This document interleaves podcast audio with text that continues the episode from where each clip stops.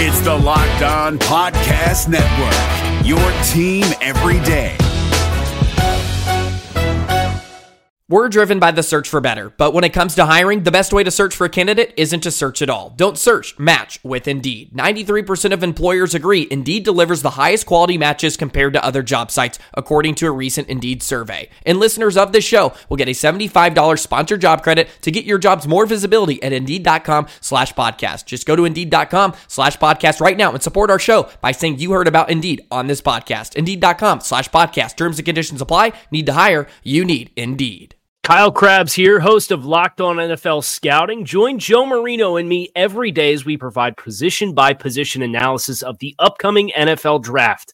Check out the Locked On NFL Scouting podcast with the draft dudes on YouTube or wherever you listen to your favorite podcasts.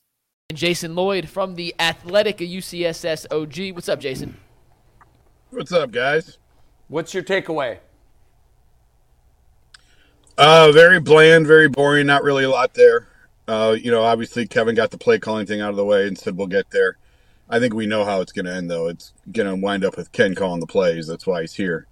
And uh, then Ken got out. Uh, then Kevin got off the podium and left it to Ken. So Kevin didn't even take any questions on it. He'll have to do that at the combine uh, in a few weeks here, coming up at the end of the month. And uh, you know, I thought it was a little unusual that he didn't stay and take questions, but I guess kind of not because you want Ken to be the focus of this today. Um, and then Kevin Kevin will talk about it obviously more in depth at the combine. Why the song and dance? Not really a lot said though. Like not really a lot said. Yeah, it sounds like it. Why the song and dance on who's going to call plays? I mean, you made the decision, own it. Let's move on. Like, why draw this out another couple of weeks or months? Uh, I think probably because it looks worse if you come in today and declare he's calling the plays. You know what I mean? It, then it's really like, what's going on here? So you know, you they'll, they'll probably they'll probably announce it not till training camp. I, maybe, maybe even later. I don't know. Wow. Um, but I, I, you know, I think then. yeah, I think that they'll they they want to get together, learn each other a little bit. Kevin said they sort of came up through the coaching ranks together. I don't know how much of a relationship they really had though. Their paths really never crossed. Um, but um, you know, they got to build a little camaraderie between the two of them.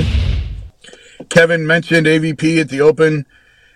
Said you guys know how I feel about him, how I feel about him as a person, as a coach. But you know, then scurried off the podium, so we weren't really able to follow up on that as to why this came about. But I think we know why it came about. You know, the the uh, t- topic of uh, heavy today was you know his work with Cam Newton and Josh Allen in the past, and you know his comfort level with mobile quarterbacks and handling quarterbacks who are dual threat guys.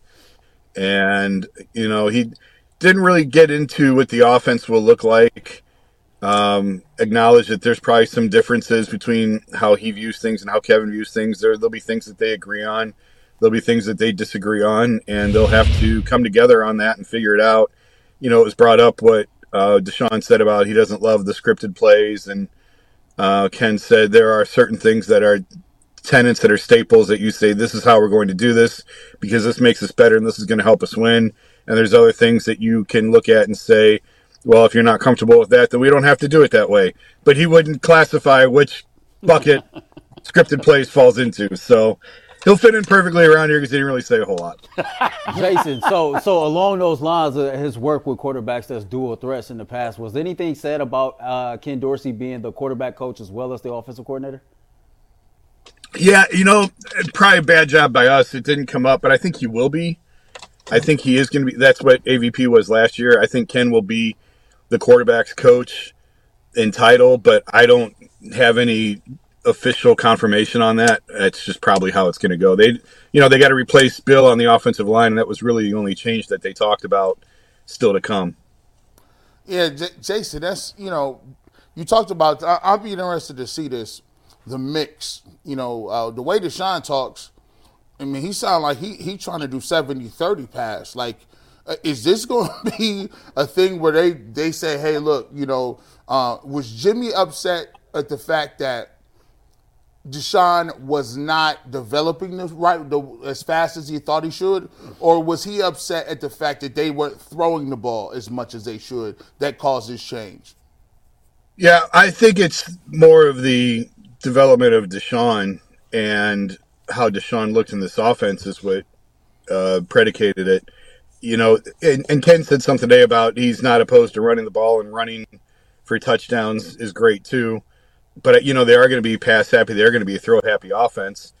Uh, I would just hold up four years of evidence and say, well, they had a ton of success in this offense and and great quarterback play. He got great quarterback play out of Kirk Cousins in Minnesota, out of Jacoby Brissett, out of Joe Flacco, out of all these has-beens, never were's, and he's had great success with it. Took this offense. The Niners have taken this offense to the Super Bowl, and yet Deshaun's the one that's you know struggling with it. I, I thought he looked good at times. At times he didn't look good, but you know, to me, the offense wasn't the problem, but you know, this is what happens when you commit 230 million to the guy, and he's gonna he's gonna run your franchise at that point. So you're gonna do everything you can to put him in the best position to succeed. And I don't want to sound too down. Like it could work. It could it could work fine. Right. You know, it, it feels a little icky the way that we're getting there, but a lot of things about the Browns feels icky at times. Yeah. So it could it could work fine, and Ken could come in. He could call it the way Deshaun sees it and and they could just roll next year and everything would be would be great and this will long be forgotten but it just doesn't sit right with me the way that they're getting to this point Yeah, I am glad that I'm glad you said that because I, I believe I feel the same way. Um, Browns fans, I think deserve. Look, when we put up with what we've put up with for all these years, and we just keep coming back to the well, and we keep dropping our money on this product, treat us as adults. Don't and don't don't insult our intelligence. Look, it's perfectly fine if Jimmy Haslam and Paul DePodesta have come to the conclusion that where this offense was going isn't going to take them where they need to be. Okay, that's your decision. Ultimately, it's going to come out in the wash that it was your decision. Why do the charade of, you know, we're firing AVP? Everybody's looking around the room like, AVP? What the hell did he have to do with anything? And then, and then, like, just, you know what? I would respect Jimmy more if the day after the season he called the news conference and he came to the podium and he said, This isn't a Kevin move. This isn't an Andrew Berry move, because ultimately these are going to be pegged to those guys for a certain Right. amount of fans. And just say, Right. This is a Jimmy Haslam move. I owe it to the fans to give you a Super Bowl. And I've made the assessment that we weren't going to get there with AVP or with Kevin calling the plays. So I'm making an executive decision. That's what owners can do. And I'm bringing in a play caller. The, the search is open. We're going to bring you the guy that we're all going to fall in love with. And then just move on. Instead, it's this protracted song and dance, smoke and mirrors, even some mistruths that are probably being uttered because people are trying to protect other people. In the meantime, we've seen this before. We all know what it is. Just do it. Just get to it. And I'm with you, Jay. If this works, I'll be the first one to say I was wrong. I, I you know, and and and everybody will praise Jimmy and Paul if it works. But I think what they've done, and this is an unintended consequence of doing this, is they've thrown in another component and another potential excuse for Deshaun. Because we were kind of like eliminating those, you know? And now you're going to bring in another play caller, and if it doesn't work, week eight, we're all going to sit around and say, maybe it's Deshaun, maybe it's Ken. So we've added another potential excuse into the mix, which may delay getting to where we need to be even even more. Well, I agree with the first part what you said about Jimmy, and he'll have that opportunity next month. I don't know that he'll take it and do what you said, but he'll meet with the media at the owners' meetings. It's one of the two times a year they talk, and it's in a very small setting. It's about the best time to have access to them. Uh, we'll see what he says. Probably not what you said, but I, I tend to agree with that. The second part, no, there are no more excuses. This is all Deshaun. This is this is him. If it doesn't work, it's on him. Now Kevin will be the one that gets fired if it doesn't work. It won't be Deshaun but but this is all this is all on Deshaun from this point on. If it doesn't work, that falls on your quarterback because they've done everything they can to set him up for success. What I think they've done is I think they've stripped a little bit of Kevin's power away. I feel that And that's too. what I yeah, and that's more it's not a I was wrong. I admit all the time when I was wrong. This isn't a okay, I was wrong. Like again, this could work. But the path that they're taking to get there just it just feels a little slimy and a little icky. And I think that they've eroded some of Kevin's power in that franchise by doing it this way. Yeah, I, I, I've, I'm fearful that that's the exact same thing. And how ironic it's going to be if he goes on to win Coach of the Year. We don't know. It's you know it's probably between he and DeMeco, DeMeco Ryans, but it, one way or another, um, the guy was in the conversation for two of his four years, and you're likely stripping his power in it, coming off of a year where I thought he just pulled hats or rabbits out of hats Yeah. all year long. Yeah. And now, oh no, you're not going to be the play caller anymore. It's like it's it's mind-boggling to me, but that it is what it is. Jay, thanks. I know you got to run. Thank you. All right. I'll see you guys tomorrow. Okay. Yo, Jay, uh, you- you- Jay, go ahead. Jay, listen. As he's talking, I'm thinking about so many different things, right? Like they are night and day talking about Ken Dorsey and, and Kevin Stefanski when it comes to personality. Like now, I'm wondering how is it going to look? How are they going to mesh because their personalities are different? Is is Ken Dorsey going to be on the sideline or up in the booth, right? What type of relationship, what type of energy will he bring to this team? Kind of like what Jim Schwartz did. Well, did, did, did we show the clip on the show of Dorsey losing his temper in the box? yeah, I it, made was a. an, it was an NFL clip. So It was one, Yeah, of, the, so- one of the greatest gifts of all time. I, I just, I, I'm, wow. I'm, I'm just oh, looking know, at maybe this. we need some of that. I, I'm I, right. Maybe we do. Maybe we don't. I don't know. I'm looking at this whole thing, and I, I agree with with Jason. Like it could work, and if it does work, great. We talk all the time about man. We cheer for the orange and brown. So no matter if we really think a move is a good move or a bad move, we support all moves because me, you, and you, we want to see a Super Bowl. Sure. that's what we want. So and if this gets us there, Jimmy Haslam will be we're all for it. as but a genius. When he said about taking Kevin's power away, it goes back to what I said the first segment. If you're gonna do all of this, man, why just fire the man? Why why are you stripping him so much? Why are you handicapping him in so many different ways? Like I think Kevin deserves better. he does. He You know definitely what- does. You know what, guys? This was this was all this was all in front of your faces. We just didn't see it. If you're looking for the most comprehensive NFL draft coverage this offseason, look no further than the Locked On NFL Scouting Podcast. Join the draft dudes, Kyle Crabbs and Joe Marino, as they go position by position through the NFL free agent class and into the star studded crop of college stars who will be selected in the 2024 NFL Draft. If you want to know who your favorite NFL team should be adding to its roster, you need to check out Locked On NFL Scouting, available on YouTube and wherever you get your podcasts. Part of the Locked On Podcast Network. Your team every day. Let's be honest with you. When when they gave Watson that 230, he was always in charge. You just didn't know it. you just you didn't have chance to see it. I think he's third in charge. Hey, I, he's if it goes D, it goes Jimmy D and Dennis Watson. I don't I'm- think so. I'm gonna keep. Here's why I know. Here- Even more than Paul DePodesta? Yes, here's why I know because he's a player and he plays. They they need somebody to play. Here's here's why I know. You notice Deshaun Watson last not this year but the year before. We didn't we didn't see no podcasts, no interviews, no quotes, not too much Instagram, nothing. Lay low. This offseason, he got a podcast.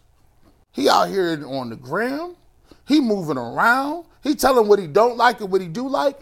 That didn't just happen because he's comfortable. Oh, you. Oh, I see what you're saying. That happened because they didn't had that conversation. He's three- Like he's he's three. that reassurance. Hey, listen, don't even worry about that. I know it's Kevin Stefanski. He called and play. Don't even worry about that. He doing good this year. That twelve and five. They made the playoffs. That's placebo. We don't even worry about that. Deshaun, what you want to get done? That confidence comes from the top man that says, "Hey, I don't care. You go go tell your story. Do whatever you want." Deshaun comfortable to a point right now where it's like he knew it. You think you you think he didn't know AVP was out of here? He been knew that. yeah, you, I think you're right. Because I think every coach, every coach, if you hire them, get to get their quarterback. But you know what they did? If it was possible to make the Deshaun trade even more controversial and contentious, they not only gave him an unprecedented guaranteed contract, mm-hmm. they then threw him the keys to the castle. And mm-hmm. it was already, for me, it's all or nothing. It, this is a make or break move. You had to go in. You win a Super Bowl. It was a great move, and Jimmy, you'll be hailed as one of the great sports owners in the history of Cleveland. We will forgive you for 0 and 16. But if you don't, Hey, have you ever ga- have you ever gambled and you've been losing and you've been losing and you've been losing and you you lose at five, you ever lose ten, Then you throw 15, good money after and- bad and money? And then you say, you know what? I got a thousand on black. you lose that I've seen too? guys do that. Right, you like yo, One last hurrah, G. Yeah, I've that's seen it. guys do it. He, he got one last. He said, "I done already took the shots. I done took the shots for him. So I now, might as well now go think ahead." about it. Yeah. So, so what he did was he decided to play to replace a potential two-time coach of the year in a four-year span, a guy who looked like a freaking magician this year offensively, working different offenses with different personnel, five different quarterbacks. He decided I'm going to replace him with the guy that got fired halfway through last season. Okay. Yep. I, look, if it works, all hail Jimmy Haslam. I just feel like if it's it a- doesn't, your legacy I, just I- I got a just little think worse. it's the Haslams, it's, it's Paul DePodesta, Dennis Deshaun Watson. But I think that you might be right on that. I think Paul has Jimmy. Paul got- Paul got juice. I think we should really. Paul and Jonah Hill are the same guy. Jonah Hill played Paul in Moneyball, and in, in truth, that's the guy that Jimmy became infatuated with. He's- Jonah Hill. He's he. If you've ever watched the the Tudors, it's a good show. I think it's on Cinemax. He's the hand of the king at this point. Man, if this thing, if this thing doesn't go the way that we expect it to go, I think from a player standpoint, absolutely, Deshaun Oh. Watson is the last person. Don't start standing. one and four. He, he's the last man standing. Kevin won't be here. Ken Dorsey won't be here. He will be here. But trust me, Paul DePodesta have been here longer than anybody. Yes, he's survived multiple regimes. Anybody. That he has is- Jimmy's ear. He he the man with the real juice. He's, he's Jimmy saw Moneyball and he's like, man, I like that That's him. Jonah Hill. Gee, I- I, I got to get that guy. I wonder if that'll come up tonight on the Ultimate Brown Show, which debuts tonight, 5 p.m. Make sure you tune in on the Ultimate Cleveland Sports Show Yeah, YouTube make sure channel for the that out. debut of the Ultimate Brown Show with G. Bush and Leroy Hoard. Over the weekend, guys, it was on Friday actually, but Albert Breer, who's plugged in with Cleveland, he also works in Boston, had some interesting comments on what we've talked about for the last 20 minutes. So I want to just play these comments for you guys and we can react quickly because we kind of already touched on it a little bit, but this is from Albert Breer's mouth to the national media audience on 98.5 in Boston. one key here that people will miss if they don't know it, right? So in Cleveland, the reason he was let go in Cleveland was because ownership and Paul DePodesta, not Kevin Stefanski, ownership and Paul DePodesta were frustrated with the progress Deshaun Watson had made. I, don't think that they really, truly, the people who made that decision really, truly knew his value to that staff. And the people, other people on that staff, not so much Kevin, but people below him, were floored when they fired him for two reasons. Number one, how do you fire the offensive coordinator after you just won 11 games with four different quarterbacks, with your fourth and fifth tackles, without Nick Chubb? including at least two or three of those guys that nobody's ever heard of. Right. Right. I mean, you're talking So- about Jeff Driskel, PJ Walker, Dorian Thompson Robinson. Like those are some of the guys he was working with. So you just went through that, right? He was able to help build an offense that was able to sustain with Joe Flacco coming off the couch, with their fourth and fifth tackles, without Nick Chubb, Kareem Hunt coming back in. So there's that. Like that, I think is one reason why people there were floored that he got fired. The other one I think is a, is the real key though. He was the glue of that staff. Kevin, if you know him, he's a great guy. He's not the most outgoing guy. You know, he's just sort of like like his personality is very dry. He's got a good sense of humor, but he's not like this outwardly gregarious guy. Alex was the one that held that staff together. When guys were coming out, when guys were going in, he is a guy who was a unifying force in that building. And after the year the Patriots just came off of, I think at one point the idea was somebody like Van Pelt as a senior offensive assistant, and then a younger play caller underneath him. Um, not underneath him, but like the younger play caller with the senior offensive assistant backstopping him. Um, I I think I might feel slightly better about it if that was the way it was, but I think it, I AVP is way more qualified than a lot of the other guys they they they interviewed just because he doesn't maybe have the look or he isn't the age that of a lot of the guys that have succeeded in that Yeah, he doesn't have the tight pants and the coiffed hair. right. Like So that, that that ends up wrapping up talk Patriots for a little bit. But guys, your reaction to Albert Breer saying what he said on a Boston radio station on Friday? For, uh, diehard fans will know Albert Breer. Yeah, yeah. Albert's reputation is as good as they come. He is knowledgeable. He is plugged in. He works extremely hard. He's got a lot of contacts in and out of locker rooms, uh, hierarchy with general managers and front offices. He's he is a pros pro at this stuff.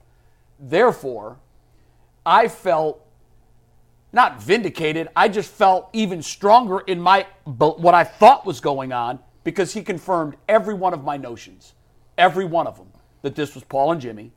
Kevin didn't want to do it, and that AVP was silently much more valuable to this machine than anyone on the outside knew. And so that scares me even more because, again, he was well liked.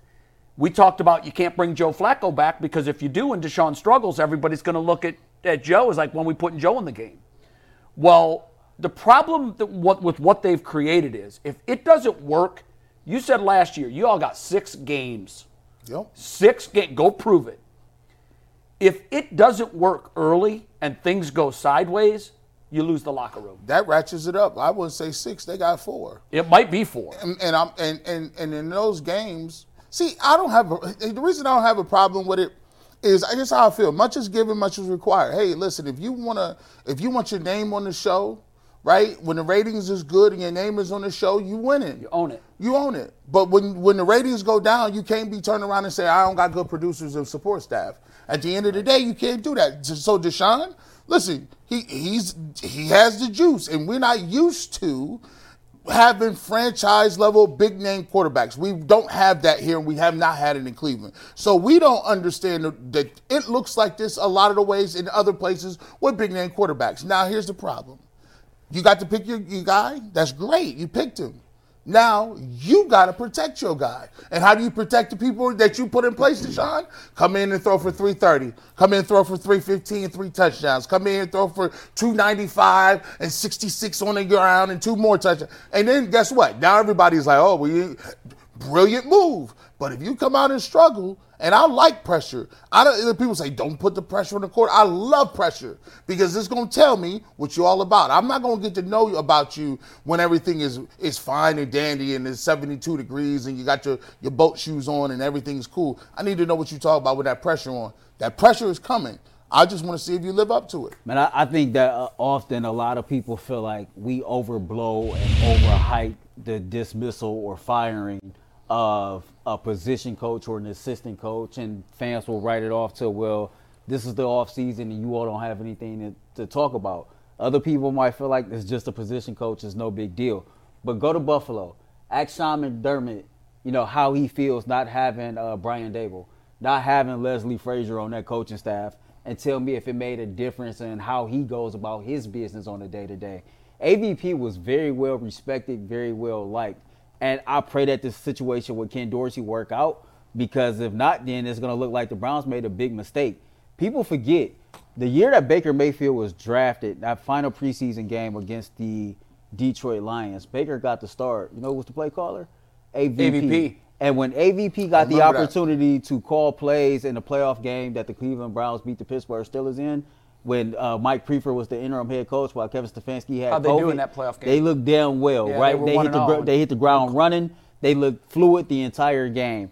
This is a dude that Aaron Rodgers praised, right? Like when he was his quarterbacks coach slash OC or however they did that, had that mixed up in Green Bay. He always got rave reviews um, from Aaron Rodgers about how he helped him developed his play. So I'm looking at this situation to where I seen the dude get fired that I wasn't even sure what the hell he did. I just knew what his job title was. Yeah. And then we replaced him with a dude who got fired, and regardless of what people might say, I don't know the ins and outs of the numbers. I just know the Buffalo Bills had a better record after they fired Ken Dorsey than they did before. Well, they were trajectorying. Their tra- trajectory was to miss the playoffs. So And that move to fire Ken Dorsey was a little like the Eagles' move when they flipped defensive coordinators after the 11 or 12 games, whatever it was. Now, in the Eagles' case, the whole thing blew up because the defensive coordinator that was there was doing a good job and was popular, and they brought an offensive guy on to, to be the DC. Mm-hmm. And it was an unmitigated disaster. It was a dumpster fire. And a team that was the one seed worked their way all the way to the last spot in the wild card and ended up losing to Tampa Bay. Eh, Buffalo made a similar move at the midway point, and the chatter in Buffalo was, we're already thinking about next year. And Dorsey out, new play caller in, and they turned it Like, around and, and, make the and I'm not trying to be negative. I'm not either, but Like I want to give. I want to give this a chance, right? If Ken Dorsey has success, that means the Cleveland Browns have success. That's right. But for me, if I'm being honest with myself, I have a hard time buying what they're selling because Kevin Stefanski, internally, I don't believe Kevin Stefanski wanted to fire Alex Van Pelt, right? I agree. I don't. I don't think he wanted to do that. And, and if he was forced to make these moves on his staff, then I'm questioning how much control he really has. I'm questioning a lot of things about the culture that I thought was refreshed, revitalized, and revamped. And now I don't know no Answers more. we thought we had yeah, that we I, no longer I don't have. know no more. Well, you know, I, once again, I think I think one of the things is when you talk about power, just because somebody didn't show you they, that they had the power doesn't mean that it was already given away. I look at it like this: you notice that Andrew Berry wasn't on the stage today. Nope. Generally speaking, when you got a, a, a top-notch guy or a coordinator position or somewhere, it, it, you would seem that you would have the general manager up there speaking to why the move was made. But guess what? You have not heard him say anything about the move that was made offensively on the on the coaching staff.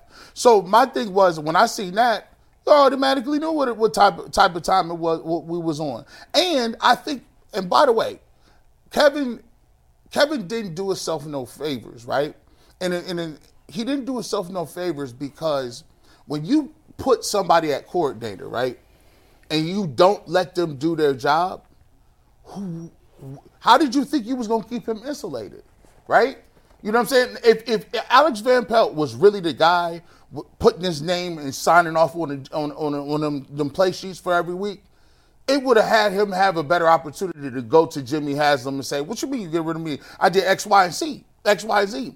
But now, because you called the plays, there was no way you could have insulated him anymore. Because now it's like he was the obvious scapegoat, right? They're not going to get rid of you, right? Because you're a coach of the year. But the and, and some of the reason it, it seems icky, and and I, that word is a loaded word, but it's definitely a loaded word. Uh, the reason it's icky is because it it's an oxymoron. You're saying that on one hand you got Schwartz and you got the back, comeback player of the year, you got the assistant of the year, uh, you know Stefanski is a co- uh, for the coach of the year. You got all these big time the defensive player of the year. The Browns is all over that. But guess what? You get to the offseason, half the coaching staff then turned over it it sends two different messages. So for me, what it hit me with, with was they really didn't think the season was all that great. Well, uh, or They didn't think the- it was. or, or, or this. The season was great, but it wasn't great for the reason they needed it to be great for. They needed the season to be great because Deshaun Watson was great. yes, And while all these other things were happening that were great, Deshaun Watson was involved in one great half of football. It was the comments that were attributed to Jimmy by a number of reporters after the Arizona 27 0 win. Nice win, right? We didn't pass enough. So you know I what? didn't get to show off my $230 million Maserati's arm. That's not the way I want to win. I want to win because of him, not with him. And see, that pisses me off. So you know what we shouldn't do this year? What? Next year when we get to talking about Deshaun Watson, we're gonna forget the win-loss record, right? Because apparently winning is not enough. We started the show talking about public perception and people worried about how things look. Damn the fact that he was five and one. Jimmy saying this man didn't throw for 300 yards, 400 yards, five touchdowns, and no interceptions. I can care less that he won four or five games as a starter. It didn't look pretty enough. Listen, and I- that's the wrong message to be sending. I think that when the Browns lost to Houston, they did their owner a huge favor. Because I believe Jimmy had already made up his mind. He didn't make up his mind after the Houston game. Oh, this is a pile of trash. I got to fire AVP. He He, had he was made up his mind whenever. Whether it was because Flacco looked so good, maybe Paul said he looks so good because the offense Kevin likes to run is suited to Flacco. It's not suited to Watson. Whatever was the tipping point that Jimmy decided we can't move forward with this, imagine if the Browns beat Houston, then beat Baltimore, Now, how are you going to fire AVP? Jimmy remind How are you going to fire anybody? He, he remind me of the owner from the uh, from the movie Major Major, League. League. Like, damn it! we lost. Woo! you know, in life, people, life people, it ain't about winning. It's about winning or, or winning my way. You know, you don't like, you know, that, we, we talk about it all the time. Like, you know, we watch, uh, Steve Kerr says something. He's like, you know what? Um, you know, a lot of people come out to Golden State and watch Steph Curry play and everything else. And as a coach, you have it in your mind the way you want to play and you all the experience you have. But how, but when you get here and you see Steph Curry pulling up from half court, in your heart you gotta it's a tug it's like hey i'm not i wasn't taught to play the game this way i don't value the game this way but when you see a guy that's special that's doing it this way it's, it's, it's, a, it's a crossroads it's either you go down this path or you go down this path and it takes a lot from a person's ego to stand out of the way and say i'm going to do it that way and let him shoot it from And half court I'm, I'm glad you said that. I, it's what I've always gone back to the DNA of a championship owner. I have talked to people in all, not just football, so I'll just I'll get that out there. I've been I've always been fascinated by leadership, by ownership, by methodology, and I have been a student slash fan of winning organizations. And I had a chance when I was sitting out my non-compete with E ESPN to work for the New England Patriots.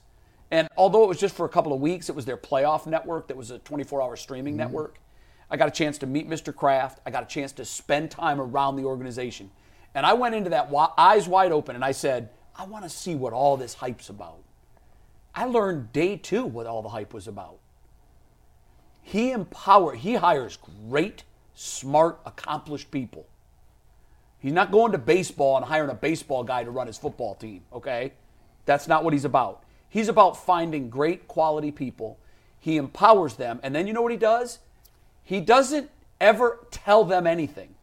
I need this. We're going to do this. He says one thing. I asked all of his leaders, what does he do? He says, our weekly meetings are him asking us questions. And you know what the questions are? What do you need? What do you need that you don't have? That's what a good owner does. That's what they do. The Steelers, they hire qualified, competent men.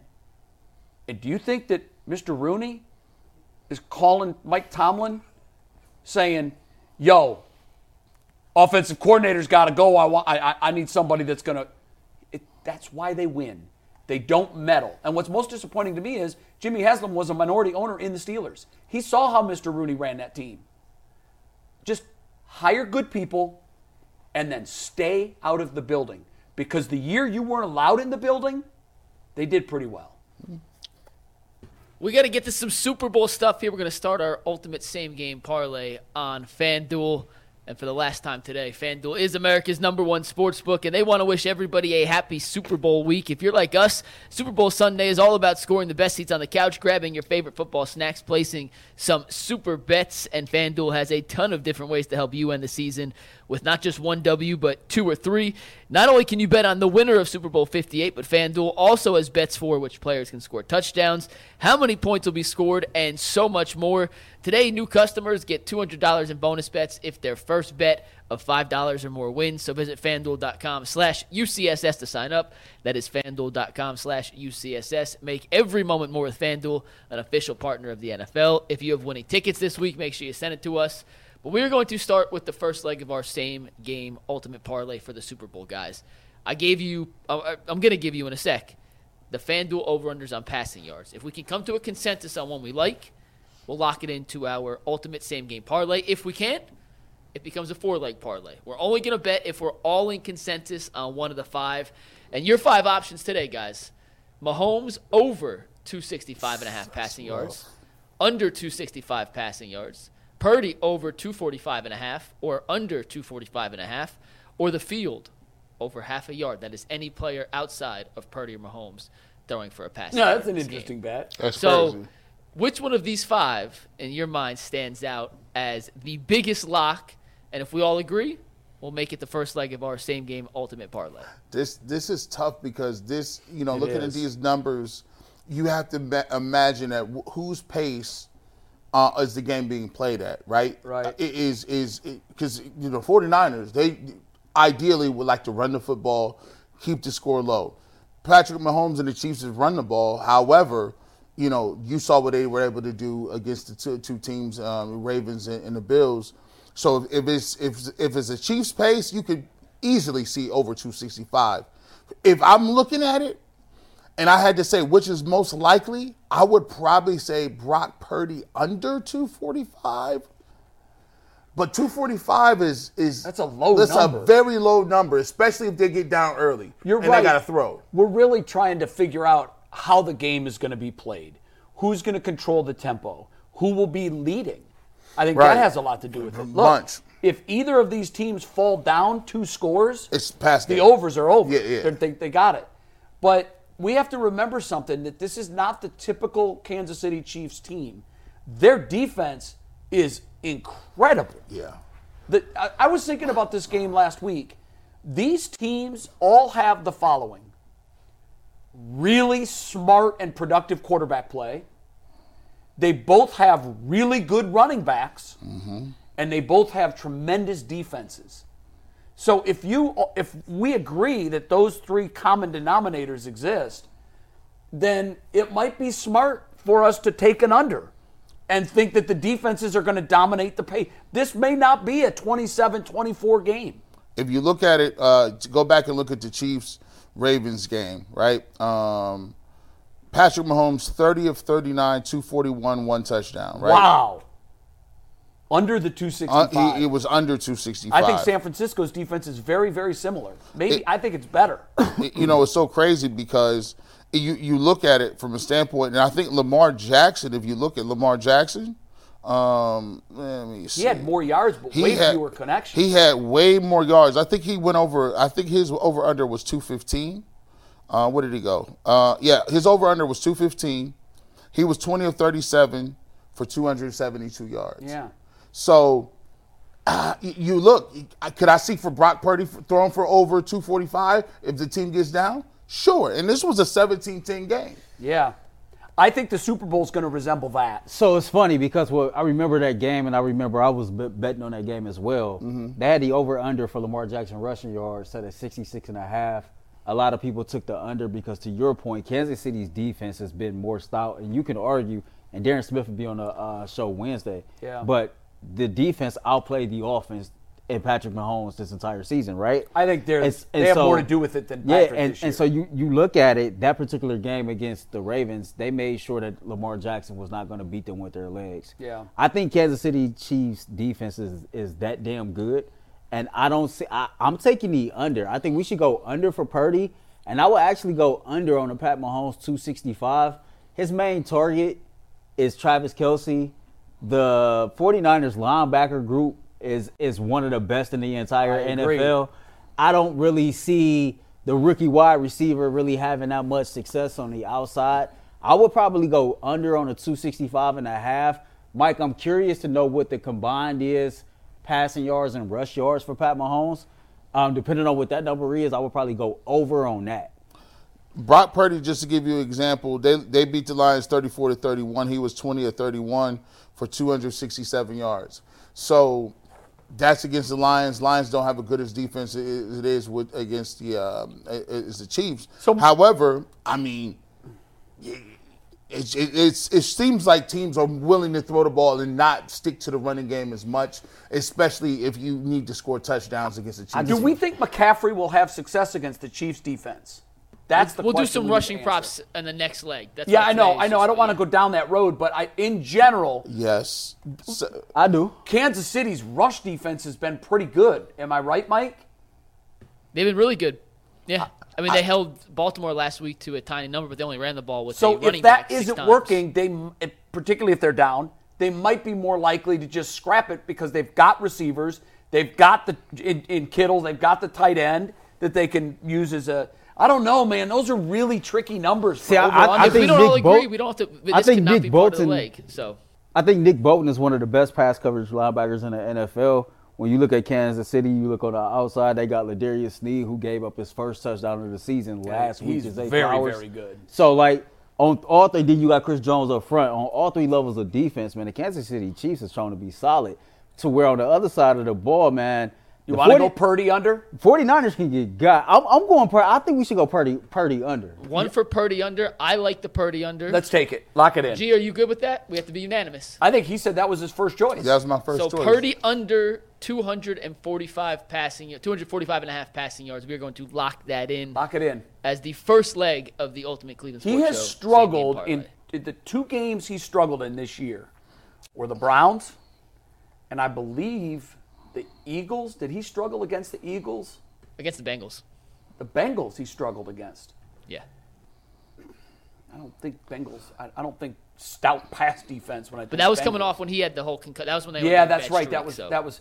Let's let's lock it in. Maybe Got it. I'm going too far with it. It just seemed like every time I seen San Francisco play one of those stout AFC teams this year, they got their ass kicked. yeah, so they did. They Uh, did. it- All right, we're going from that G to the top five Super Bowl storylines that we're not talking enough about. You guys know all about Mahomes chasing history. You know about Brock Purdy, Mr. Irrelevant, but these are the ultimate five storylines that we are not talking enough about. Oh, we got this Underrated and silly uh, storylines to keep an eye on this week. First off, number five. And we're going to run through this quick because I want to get to the David Njoku clip that I know Jay and G haven't seen yet, and I cannot wait to get their reaction. But number five, how about Viva Las Vegas? I was shocked to find out this is the first ever Super Bowl being held in Las Vegas. I Well- know they just got an NFL team, and I know gambling had been a whole That's the snafu. key. Yeah, in- but I was just shocked to find out that they hadn't played a Super Bowl here prior to this year. I'll give you an interesting nugget. When I worked at ESPN, the entire time I worked there, you were not allowed to say a team's nickname and a money line. In other words, you couldn't say the Raiders were a seven point dog. You would have to say Oakland is a seven point dog. Why? because the league used to, and the NBA changed this. Adam Silver is the guy that recreated the paradigm. The NFL used to do everything they could to distance itself from gambling. They didn't like when Al Michaels would say at the end of the game on a missed field goal, well, if you know, you know, but that was a really big miss. They didn't like that because the NFL was like, hey, don't tie gambling to football. Fans are going to think these games are rigged. And then Adam Silver came out shortly after he became commissioner. And at one of his State of the League uh, news conferences, we were carrying it live, and I was working at the time on ESPN. We threw it to him, and when he came back, we were all sitting there wide eyed going, Did Adam Silver just say it's time to embrace gambling? Yeah. because he did. And it changed sports forever. He said instead of stiff arming gambling, we need to embrace it because it will just drive ratings up. And he was absolutely right. And once unthinkable that the NFL would have anything to do with Las Vegas or casinos or gambling, now they're in bed with them. And now their ES league partners Now, are E- gambling. now ESPN has a sports book. All of them do. it's crazy. That's crazy. That's how much the pendulum has swung on that in the last 10 years. All right, number four, the 2018 quarterback class was heralded. Five quarterbacks in the first round Baker Mayfield, Lamar Jackson, Josh Allen. But how about Sam Darnold? Round of applause for Sam Darnold for being the first quarterback of the five taken in the first round to make a Super Bowl. Sam Darnold's redemption. Of those five in the first round, I knew the Browns got this to wrong on Super draft day. Damn it! I knew it.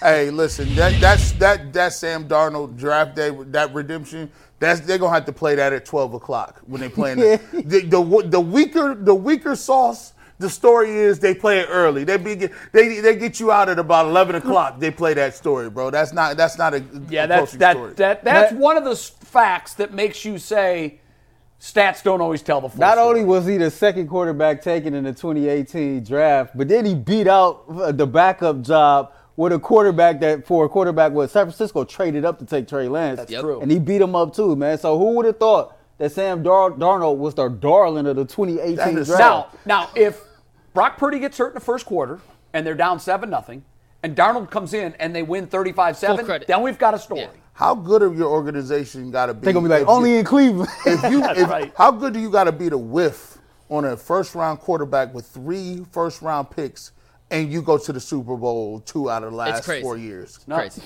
It's Makes nuts. no sense. All right, number three. This is what the ultimate spin zone. So you know Kyle Shanahan. He just finally broke the 0 for 30 when trailing in the fourth quarter. Choke artist. He's done it a couple times now. Well, we don't talk about the fact, and this is the spin zone. Once again, these are not serious. These are just funny storylines. Kyle Shanahan has led two different Super Bowls by double digits. That's a fact. Let's give him credit where credit's due. He led a Super Bowl by 25 points. once. 28 to 3. He was up by 25 points in the Super Bowl, and when these two teams played in 2020, they were up 2010. So he may not be a great head coach, I'd but he has to be a pretty darn good head coach to have a double-digit lead in two separate Super Bowls. Well, let's hope he's We don't care how it ends. No, you're he had two double-digit leads though at one point. Now, it also you you have to be pretty damn bad to blow two double-digit leads in the Super Bowl. Number two, yeah, you're right. I just want to make fun of Kyle Hopefully, Shanahan. and I, I don't have I just- a dog I- in the I don't fight. like I don't care Shanahan. who wins. Very Although I. San Francisco was my preseason pick to win it, so if they do, I feel great about that. But all that being said, I hope if they're in the position where they're leading late, he doesn't take his foot off the gas again. Because he did that in Atlanta when they blew the 28 3 lead to the Patriots. It Yeah. takes two things a miracle offense, and the other team has to stop playing offense. Yeah, you, you, you and gotta, he did. You gotta like you gotta be getting scores and stops every Three and outs. possession. You need three and outs, and they got a lot of them. That's crazy. What's the next one, brother? Number two, this one actually is a really interesting nugget. In the last 19 years, the last 19 Super Bowls, the team that has won, worn white is 16 and 3. The San Damn. Francisco 49ers are wearing white on Super Bowl 58 Sunday or Super Bowl Sunday. How do they 58. choose? Who chooses that? You know what? It's a great question. I have no idea. But the Chiefs think are the, the home team. alternating in alternating years, the AFC or the NFC Home, is home, determined. back yes. and back. Yeah. Yeah. Okay. Um, but obviously nobody's home in that they're all neutral site games except for the year Tampa won. Just got of interesting. Though. Or no, the 16 Rams and won 3. then, two in LA. like didn't they? 16 and 3. It's not a two game sample size. It's It is- two decades. So It is kind of crazy. Yeah. And the number one storyline that people aren't talking about enough. You got you're gonna hear the Travis Kelce, Taylor Swift, Christian McCaffrey, Olivia Culpo every day of the week. You're taking Olivia Culpo over Taylor Swift. It's not even close. That's the real power couple. in listen, this. I agree with you on That's the real power couple in this uh, in this contest. Let's Yeah, and that's one Call that more spade a spade. football fans can get their mind around. Miss Universe. Yeah. Come on. Like that's pretty impressive stuff. That's we crazy. need a bigger picture of Christian and is it her name Liv? Olivia? Olivia. Yeah, we need a bigger picture of them so our audience can appreciate what you're talking about. There's Google. She's not ugly. Yeah. Travis Google. Kelce, you see, he uh, listen. I, hey, Travis, you ain't hustling right. You might want to go ahead and uh, get you a little couple Travises right here, around here, bro. Stop playing around. Some baby Travises. Yeah, yeah, baby Travises. You, you need to figure that out. Like, I don't know what you doing. You you think you just gonna be good forever? like, that's the way you got to go. He told him to go Stedman. Yeah, for real. Like, what are you doing? Like, is this for a money play? Yeah, or- bro, this is for a forever play. I need everything. like them little, you know, them little kids gonna be like he may get alimony. He might get child support. well, no, he would. All right, we gotta play. We gotta play this last clip here because you haven't. Jay hasn't seen it. G, you haven't G's seen this mind yet. works in mysterious ways. this happened over the weekend. It was at the Pro Bowl event. It's not a game anymore. It's an event. But if you didn't oh. love David Njoku yet, My man I still promise on you he business. might be your favorite Brown stand- after he- you hear this still on clip. It's about a Check minute this out. long. Take a listen. Like, how do you think he did in the first I thought he did amazing. Uh, he made great adjustments. He obviously showed why Cleveland's Cleveland and Whoa, whoa, whoa, That's a whoa, crazy whoa, shot. whoa, whoa. That's a crazy shot. Whoa, What's that political? David, you have an opportunity for a rebuttal I mean- here. I mean, Obviously, that first of first all- half didn't go the way you wanted. What? no, it's what? cool. It's cool. You know, Okay. you understand one thing, you know. And uh, excuse my voice, it's gone. When the great. monsters come with big bosses. One thing you know you got to understand is he said Cleveland to Cleveland, but we're, we're both we're both here. I mean, we're both mm. like Oh, playing this interesting. Madden game. I think that's a So shot. you, gotta- you gotta make it make sense. Any person who's reenacting Meek Mill lyrics is like, I can't take him serious. I mean, I mean, but am You- I lying though? nah, you you try to be lyrical, but I'm those not, even being get lyrical. lyrics. I'm saying we're both fitting. in Lyrically, I'm supposed to represent. Right. He has a good point, bro. We all here. So what are you saying, Cleveland, Cleveland? Down, Well, down- Ah. okay, fair enough. Well, well, let's take it back Ah. to this game for a second. Tyreek, you were back in a similar situation that you were last year. How He went on to say Dallas is Dallas as well. So No, that's that's like one of the best all-time comebacks because you're it's self-deprecating. Yeah, I'm here. So are you. I Facts. thought, I thought he was gonna take the headset off and go. I thought it "Oh, was. go." It felt like it got a little hairy for a Yeah, second. like like Njoku stood on business, and I respect it, man. He represent Cleveland the proper way. I love that. Like, listen, I respect any athlete that comes to the city, embrace the city, and let them know, man, we ain't taking no stuff from none of y'all. Y'all sit up there and talk this whole Cleveland is Cleveland stuff, but the last time I checked, last time he checked, if you don't make it to the Super Bowl, you your ass is in the Pro Bowl too. So while you sitting up here for to be runner up, the defensive player of the year to Myles Garrett, talking about Cleveland is Cleveland, Dallas is Dallas. Y'all choke every year when it counts too. Last time I Well, checked. who was the last guy to say that? Didn't someone from Pittsburgh say Chase. Oh, Chase. Yeah, that's right. Chase Claypool said Cleveland is Cleveland. Yeah. Yeah, like a bunch of gray No, faces. And then Ja'Marr, Ja'Marr Chase, said Chase. that, not Claypool. Ja'Marr Wait, Chase. wait, wait, wait. Hold on. It's been said twice. Yeah, a couple times. Oh, it's twice? Before, yeah, before in the year that we beat Pittsburgh in the last Yep, game of the last season Yep. yep. and the playoff game mm-hmm. earlier that year, someone for Pittsburgh It was it was a Pittsburgh Steeler. said, and I think it, I think it was, was it Claypool? It might have been Chase Claypool. I, I can't remember, but someone said Cleveland is Cleveland, and they're just a bunch of gray faces. Browns is the Browns or something like yeah, that. That was along those and, lines. and so Cincinnati said it, and they learned. Pittsburgh said it, and they learned. I, man, I hope look, we play Dallas in the Super Bowl next Hey, year so they can learn. I always, uh, you know, like they say, you know, uh, when we first started the show, they was like, man, y'all got a little internet show.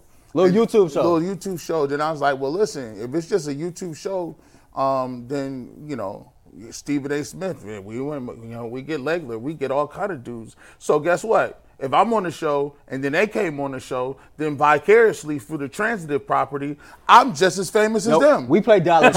we, we play Dallas in Cleveland next year. We do? We we play Dallas in Cleveland next year. Oh, so that- I- that I- quote I- do be- I got that right?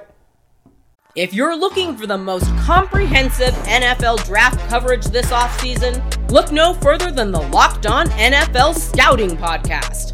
Join the draft dudes, Kyle Crabbs and Joe Marino, as they go position by position through the NFL free agent class and into the star studded crop of college stars who will be selected in the 2024 NFL Draft.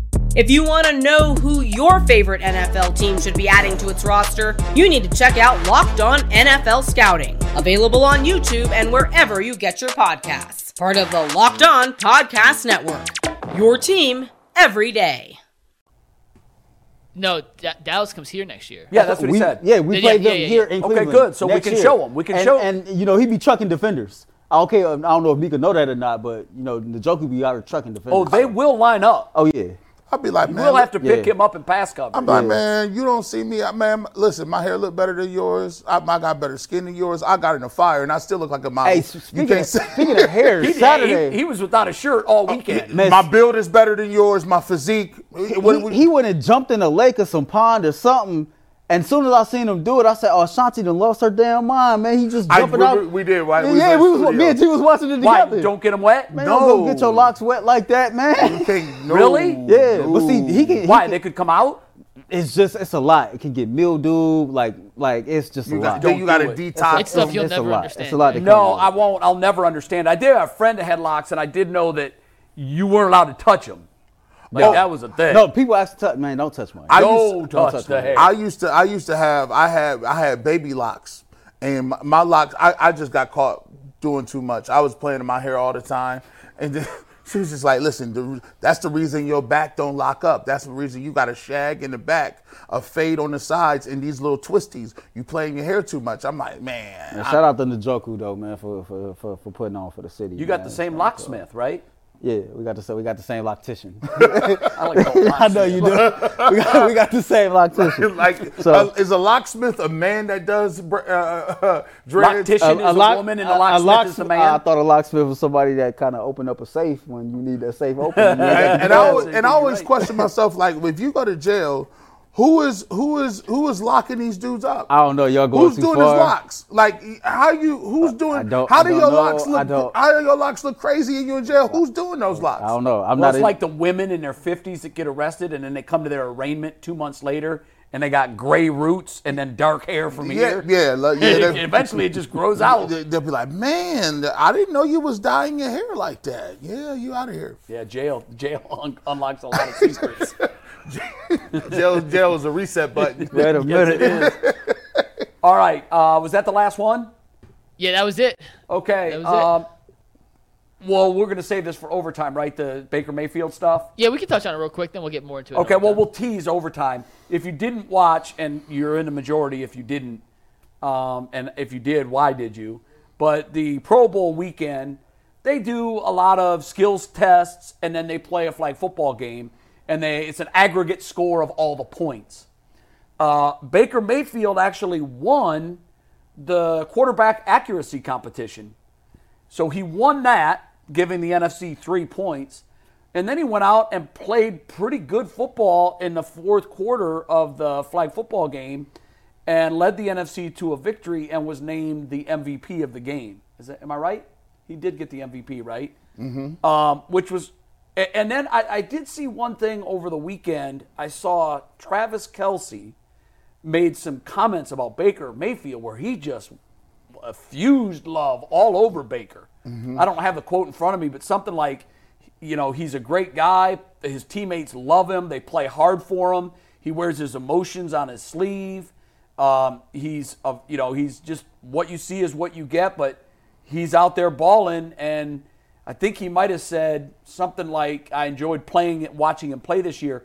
Um, if if he comes back to Tampa Bay next year, and he has the same offensive play caller, it will be his. He can't. No, he can't because his play caller is the head coach. In Oh, you're right. He's gone. That's right. so next year will be Baker Mayfield's seventh, Yeah. and it will be his ninth different play caller. That's crazy. That is bananas. I will say this though, I'd be asking people, he gonna get. I, you know, we, we laughed at him because they said he they was gonna offer him the thirty, but then he played himself out of the thirty. I've been saying for a whole year he about to get that thirty. I think he about to get thirty big nuggets. I'm telling you, bro. I think he's number one on most available free agents. He's, gonna- he's gonna get the bag. It's supply and demand. Yeah. and I mean, he be in plays high the right position. no matter what. and he said he get to put, choose his offensive coordinator. For real. I want that Deshaun deal. Yeah, he did for real. He was like, "Oh no, we gotta see who call the plays first. Like I'm like, you every time you know what it is, man. That's like getting leather seat options when you get in the car. I need to see what the seats talk about before Right, before you make any- anything. Yeah. So he about to get that off. I mean, Nuggets, we got a few. We got a few minutes, man. Yeah, what's up? Uh, so just want to just say this while I'm out here, man. Of course, it's Black History Month, um, and I'm gonna be doing this all month long on the Ultimate Two One Six Six show. But Bob Gibson, you're a baseball guy? Yeah. Uh, 1967, uh, Bob Gibson became the first ever black player to win the MVP award. I thought this was pretty cool. He pitched in games one, Is four, and true? seven. He was the first black ever to win the MVP. Yeah, World Series MVP. Oh, World Series MVP. World Series MVP. Okay, yeah. okay. So he pitched in the uh, 1967 World Series, uh, pitched games one, four, and seven. I thought this was cool when I read this earlier. He gave up three runs and three stars, 14 hits, struck out 26, including a complete game shutout in Game Four. So, Bro, you know you're legendary when you do one of the following. You break a barrier, which he did, or they change the rules because of because of your skill set. They had to when Wilt Chamberlain came along, they're like, "Oh no, no, this isn't gonna work." Goaltending. we got to we got to make a lot of new rules. The lanes got to be bigger, and and with Bob Gibson, Bob Gibson's 1968 season, I believe. Did they raise the mound or they lower it? had to lower the mound because the higher the mound, the more fall and thrust you get, and it it becomes a more pitcher centric game if it's high. He so dominated. I believe it was 68. Mm-hmm. Denny McLain won 30 games in 68, so maybe it was 67. His ERA and his stats looked like video game stuff. And it was so good, they lowered the mound to the height that it's at currently because of Bob Gibson. Didn't they? Didn't he throw a no hitter in the World Series? I don't think he threw a no hitter in the World Series, no. Don Larsen threw a perfect game in the World Series. Which is, the the fact that you well, the fact that you threw a complete game in the World Series is stupid. Well, he just used to always throw complete That, games. that, I don't, and I always ask like they people- did back then. I'm like, how is it that technology is better and people throw less than they did back then? yeah, but I've been dropping these facts on my. I like uh, that. That's a good on my. Twitter page. I'm gonna be dropping them Good. on the Ultimate Two One Six show. I'll be a Mike's Chair Wednesday. I'll be dropping some more. So Good, good, Happy good. Black History Month to all, man. Look forward to that. Absolutely. See you in overtime. Peace.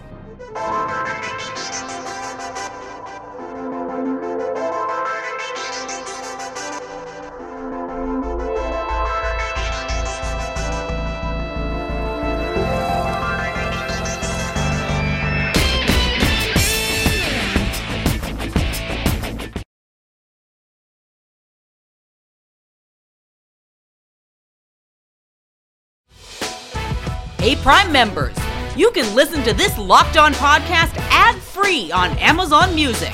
Download the Amazon Music app today.